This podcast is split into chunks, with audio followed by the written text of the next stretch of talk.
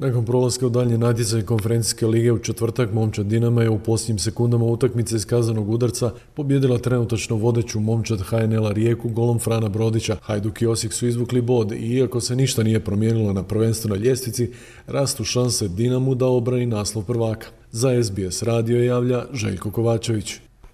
U derbiju 24. kola HNL-a na Maksimirskom igralištu nogometaši Dinama pobjedili su Rijeku s minimalnih 1-0. Rijeka ostala prva ima 50 bodova, drugi je Hajduk ima 49, dok je Dinamo sada treći s 47 bodova i utakmicom manje.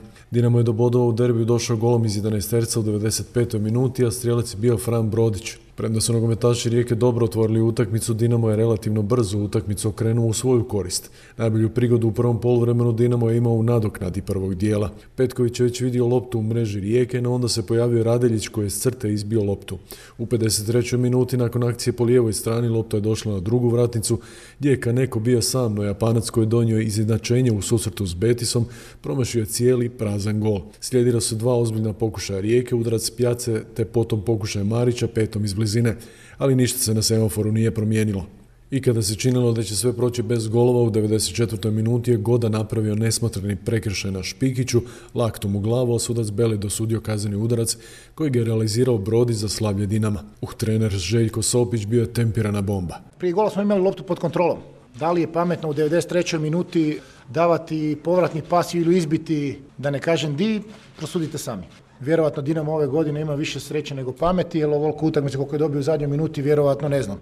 Trener Dinama Sergej Akirović koji je nakon utakmice sa španjolskim Betisom dao do znanja da mu je ova utakmica prevažna je rekao. Moji igrači su danas uh, heroji, zato odigrati ovako dvije utakmice u tako kratkom periodu, 68 sati, i kako utakmica ide dalje sve više i više energije pokazuješ stvarno kapa im do, do poda. Dinamo će prvu utakmicu osmine finala konferencijske lige sa Solinskim paukom igrati 7. ožujka. Prije toga je u Sevilji izborio nastavak natjecanja iznačujućim golom Japanca Kaneka koji je kao što ćete čuti odlično savladao hrvatski. よく接してくれてるので何も問題なく生活できてます。Dobro. Dobro. Dobro. Dobro.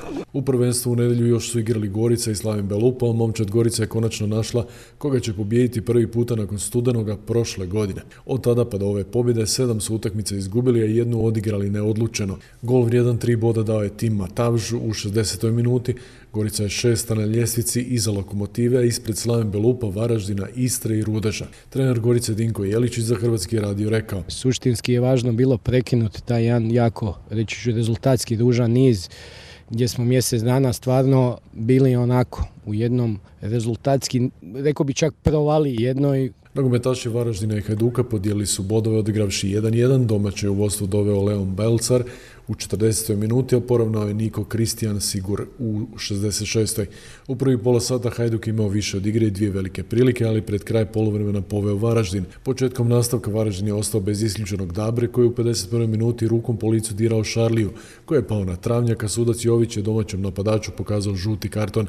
Kako mu je to bio drugi, dobio je isključujući crveni. S igračem više Hajduk je u potpunosti premjestio igru na suparničku polovicu terena, a Hajdukovci su prije izjednačenja tražili nedosuđeni kazneni udarac zbog igranja rukom Boršića u prostoru vratara. Treneri Varaždina i Hajduka Nikola Šafarić i Mislav Karoglan.